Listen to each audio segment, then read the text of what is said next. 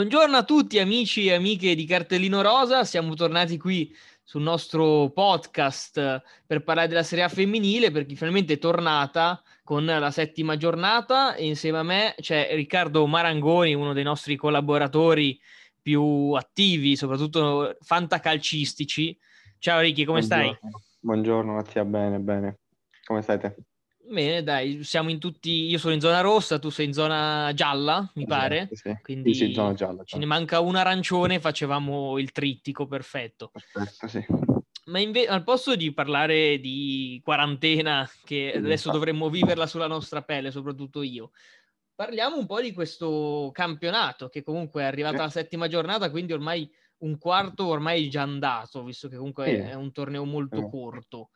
Passiamo subito, iniziamo subito da Napoli-Milan, perché comunque le rossonere vanno giù al sud ad affrontare l'ultima in classifica, quindi due squadre una all'opposto. Napoli comunque con tante assenze anche per via del Covid. Secondo te la squadra di Ganza avrà vita facile questo, questo weekend? Secondo me mi sbilancia, avrà vita facile più di altre partite magari che potevano sembrare più facili, come quella col San Marino. Si è vinto 5-0, però comunque si è visto già che il San Marino aveva ingranato il gioco. Col Napoli è una squadra martoriata da- dal Covid, lo sappiamo, e sappiamo anche che si sono allenate poco, quindi per, fortuna del campionato si giocherà, però eh, il Milan è parte assolutamente favorito.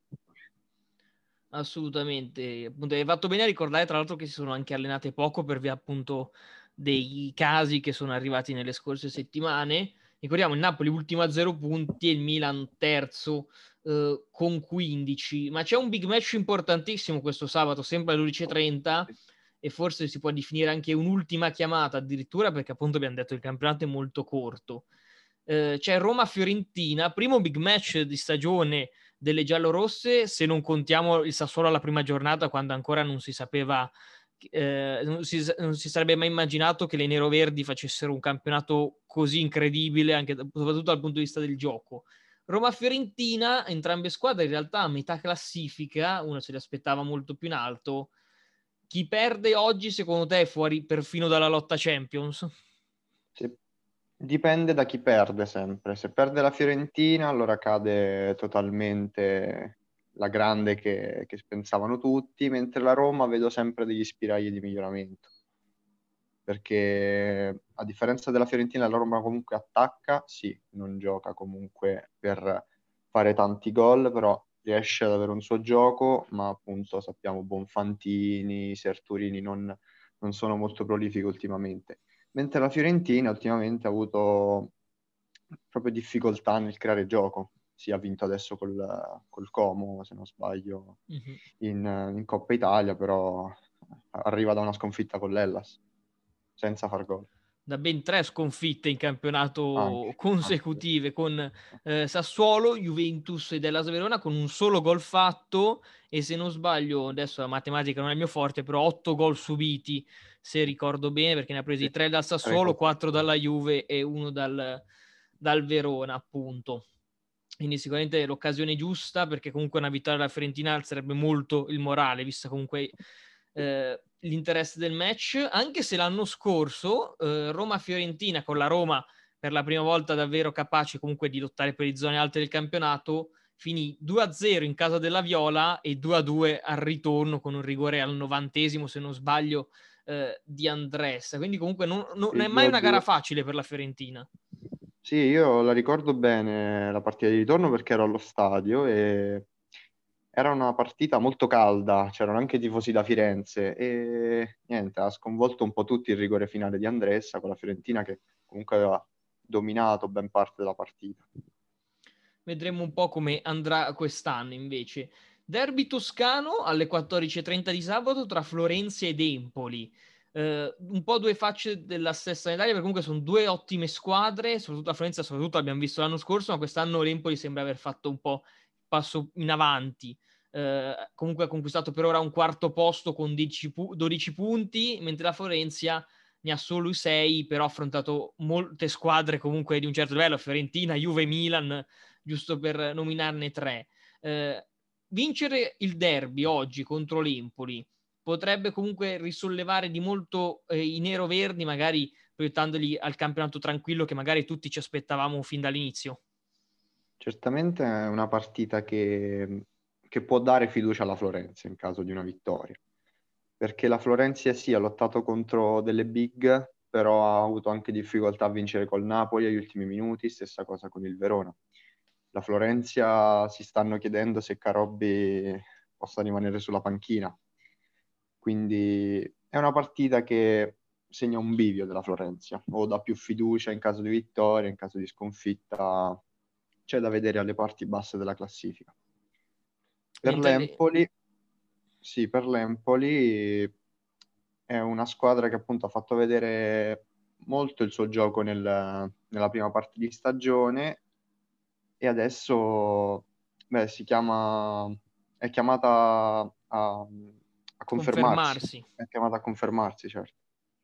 Assolutamente, probabilmente per l'Empoli sarà un continuo confermarsi, una continua prova del 9 per tutta la stagione, almeno per la prima parte, perché comunque ha fatto vedere sì, davvero tante cose Ovviamente poi non è facile. L'unico eh... passo falso dell'Empoli è stata appunto la sconfitta col Milan, dove non abbiamo mm-hmm. visto per niente il gioco dell'Empoli. Esattamente, perché comunque con la Juve quando hanno perso si era visto davvero un grande gioco, anzi, eh, l'Empoli go- sta, sta pure portando a casa. Esattamente. Eh, e invece, ultima partita di sabato, Inter-Bari, eh, una delle peggior difese contro il peggior attacco ehm, del campionato. Due squadre che hanno due allenatori che vengono, sono stati molto criticati nelle ultime partite, eh, sia Sorbi per qualche scelta tattica, ma anche Mitola, magari per non far giocare tantissimo né Deborah Novellino né Noemi Manno. Eh, sicuramente una partita che potrebbe condannare eh, il Bari alla zona rossa, perché poi ne parliamo dell'altra sfida salvezza. L'Inter invece è, proprio un bivio, se dovesse vincere, addirittura potrebbe rischiare di superare la Fiorentina in classifica, nel caso la Viola perdesse. Ma in caso di sconfitta, eh, le nerazzurre invece eh, rischiano davvero di vedere la zona di retrocessione più vicina di quanto uno ci potesse mai immaginare. Sì, quest'anno è molto importante vedere l'Inter, secondo me. È una squadra molto, cioè, che mi incuriosisce, anche perché potrebbe far bene dati i nomi, un po' come la, la Florenzia, ma poi le scelte di Sorbi alcune volte anche i tifosi l'hanno fatto notare che non hanno portato a buoni risultati. Per, per, quanto riguarda il Bari, non mi è mai piaciuto il gioco del Bari, molto, come dire, molto maschio. Infatti vediamo come sono arrivati alcuni cartellini rossi. Io per risultati dell'anno scorso farei giocare Novellino contro l'Inter. Doppietta l'anno scorso, proprio esatto. in casa delle nerazzurre. Esatto. Eh, converrebbe anche perché appunto Novellino è una giocatrice straordinaria, incapace anche di giocare in più posizioni, non è un, solo un terzino, solo un difensore, solo un centrocampista, è tutto. Um, L'Inter comunque io mi aspetto comunque che sia leggermente in vantaggio, diciamo fa- sarebbe più scandaloso una non vittoria dell'Inter eh, rispetto a una sconfitta del Bari, mettiamola così. certamente, certamente, anche per i nomi de- della squadra, i nomi delle giocatrici. Invece arriviamo a domenica 8 novembre, perché ci sarà un grandissimo big match tra le squadre che a me piacciono molto. Sto parlando di Verona-San Marino, perché sembra quasi una battuta, ma in realtà a me sono due squadre che mi piacciono, eh, sia per un motivo che per un altro. Eh, per esempio il Verona eh, sta subendo poco in realtà, i risultati sono arri- arrivati magari adesso tardi nelle ultime giornate, però comunque vincere sul campo della Fiorentina vuol dire che comunque la testa c'è e c'è tanta convinzione di fare bene. Um, il San Marino invece abbiamo visto una crescita incredibile nel, dalla prima all'ultima giornata, perché comunque inizi perdendo una, con una batosta pesantissima con l'Empoli e arrivi a giocartela addirittura con la Roma, eh, che comunque è una delle squadre top del nostro campionato. Verona che però avrà forse degli, delle assenze, non sappiamo quante in realtà per via del Covid-19 perché sono 10 tesserati, credo, tra calciatrici e staff, non possiamo dirlo con certezza perché non, non è stato comunicato, quindi magari potrebbe mancare anche qualche pedina fondamentale. Chi vince oggi, secondo te, fa davvero un grande passo per la salvezza? Perché comunque i, le squadre forti sono tante da affrontare e sono queste le partite che poi cambia, a fine campionato decidono chi resta in A e chi va in B. Certamente, chi vince ha un passo in più verso la salvezza, soprattutto per queste due squadre che devo dire che si stanno comportando bene per il ruolo che devono fare nel campionato, ognuna con i suoi tempi. Il Verona è partito molto, molto lentamente, però dal mercato ha perso qualcosa. Ricordiamo l'anno scorso aveva ad esempio Ionna che ha perso quest'anno con, con il calciomercato, però si sta comportando bene da una squadra che deve salvarsi, andando a cercare delle imprese come quella a Firenze è importante per il San Marino ha avuto il, il, suo tempo, è arrivata la prima vittoria, se non sbaglio quella con la Florenzia, e si è riscoperto il gioco del San Marino, non giocando con il 4-2-4 dello scorso anno in Serie B, che il campionato non lo permette, però comunque ha trovato il suo gioco e secondo me parte anche favorito per, caso, per i vari casi Covid del Verona. Assolutamente, potrebbero comunque facilitare le titane magari a trovare un ottimo risultato, anche approfittando appunto, abbiamo detto prima, del Bari in trasferta a Milano contro l'Inter, quindi se il Bari dovesse perdere con le nerazzurre, una delle due squadre potrebbe approfittarne per, uh, usci- per fare il salto ulteriore, il Verona addirittura allungare a più 6 dalle pugliesi, San Marino per lanciarle giù in zona rossa. Sì, il punteggio che non servirebbe a entrambe è appunto il pareggio, perché qual- qualsiasi squadra vinca poi si porta in vantaggio verso il Bari soprattutto che è il Milan, no, il Bari all'Inter e il Napoli che è il Milan.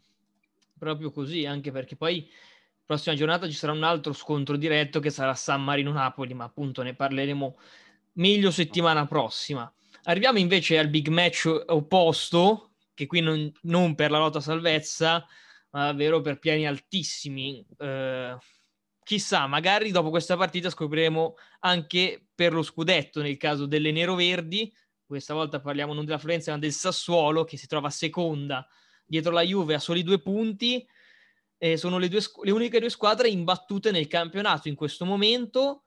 Um, come la vedi? Domanda secca. Il Sassuolo può giocarsela pure vincerla? Secondo te la, l'esperienza della Juventus, la forza della rosa comunque molto ampia, eh, alla fine avrà la meglio in ogni caso?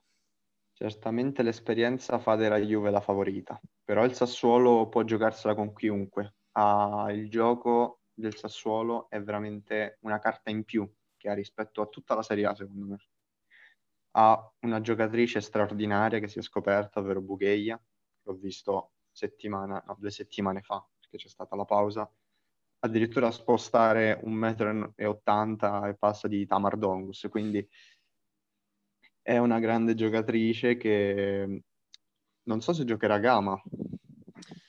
Bella domanda, bisogna vedere, secondo me non è ancora in forma, secondo me verrà confermata la coppia Salva e Sembrand che comunque eh, insieme è un muro. Esatto, ha fatto vedere buone cose questa coppia, a differenza di come era con Gamma. E vedo comunque la Juve favorita. C'è da vedere comunque la Juve favorita Beh, per l'esperienza. Gioca in casa, quindi è sicuro anche un fattore in più a favore. Sì, però comunque, anzi, storicamente Vinovo non è stato questo gran fortino per la Juve. Abbiamo visto anche i tre gol presi dall'Empoli. Mm-hmm. È vero, è vero. Guarda, io mi aspetto una partita con tanti gol. In realtà, secondo me, appunto, le difese eh, soffriranno parecchio perché entrambe le squadre sono molto offensive. Eh, quindi, secondo me, il Sassuolo sarà una... comunque se la giocherà a viso aperto. Uh, dando ovviamente la sua importanza alla difesa perché comunque affronti eh, i campioni in carica d'Italia però Bugheia che riparte in velocità la solidità di Pironi in attacco la genialità di Dubkova possono davvero mettere in difficoltà le bianconere. Sì, a me piace molto mettere in, in, in, paragone il Sassuolo femminile con quello che è il maschile, che hanno praticamente gli stessi ruoli. Si sta riscoprendo, faccio l'esempio del, del maschile, un Juricic, mm-hmm. la, la 10 dietro la punta ed ecco Dubkova che da trequartista sta facendo faville. Pirone e Caputo, due attaccanti esatto. di grande solidità ed esperienza davanti. Eh, magari Berardi che è proprio quell'attaccante rapido un po' come Bugheia quindi che tra l'altro appunto ne parlavamo negli scorsi giorni, in questo momento Serie A maschile e femminile hanno tre squadre davanti a tutte, ovvero Juve, Sassuolo e Milan in entrambi i campionati. Quindi da premiare soprattutto il Sassuolo che è al secondo posto in tutti e due ehm, i tornei, uno più difficile dell'altro, probabilmente stare lì, dav- lì sopra. È ancora imbattuto il Sassuolo, giusto? In entrambe le competizioni. Mi sembra di sì, adesso non ricordo al maschile, però penso di sì. La vera sorpresa appunto sono le Reno Verdi, il Milan sì nel maschile, ma quella è un'altra cosa perché sappiamo il periodo. Però il Sassuolo è una sorpresa, assolutamente. Assolutamente. Beh, adesso noi siamo in chiusura, comunque abbiamo visto più che approfonditamente tutte le partite, adesso non ci resta che attendere il fischio d'inizio de- alle 12.30 di sabato, quando giocheranno Roma-Fiorentina e Napoli-Femminile-Milan, per poi concludere domenica con Verona-San Marino. Io ti ringrazio Ricky per essere stato qui con noi, aver commentato le partite eh, saluto tutti quelli che ci hanno seguito e li ringrazio. Vi invito a seguirci su tutti i nostri social. Siamo un po' ovunque: Facebook, Spotify, Instagram, Google Podcast. Cercate cartellino rosa ovunque voi vogliate e ci trovate. Um, vi do appuntamento a questo punto a lunedì per il post partita, i post partita della giornata, della settima giornata, e chissà cosa ci troveremo a commentare. Vedremo. Ciao Ricky, ciao a tutti ciao, e alla ragazzi. prossima. Ciao a tutti.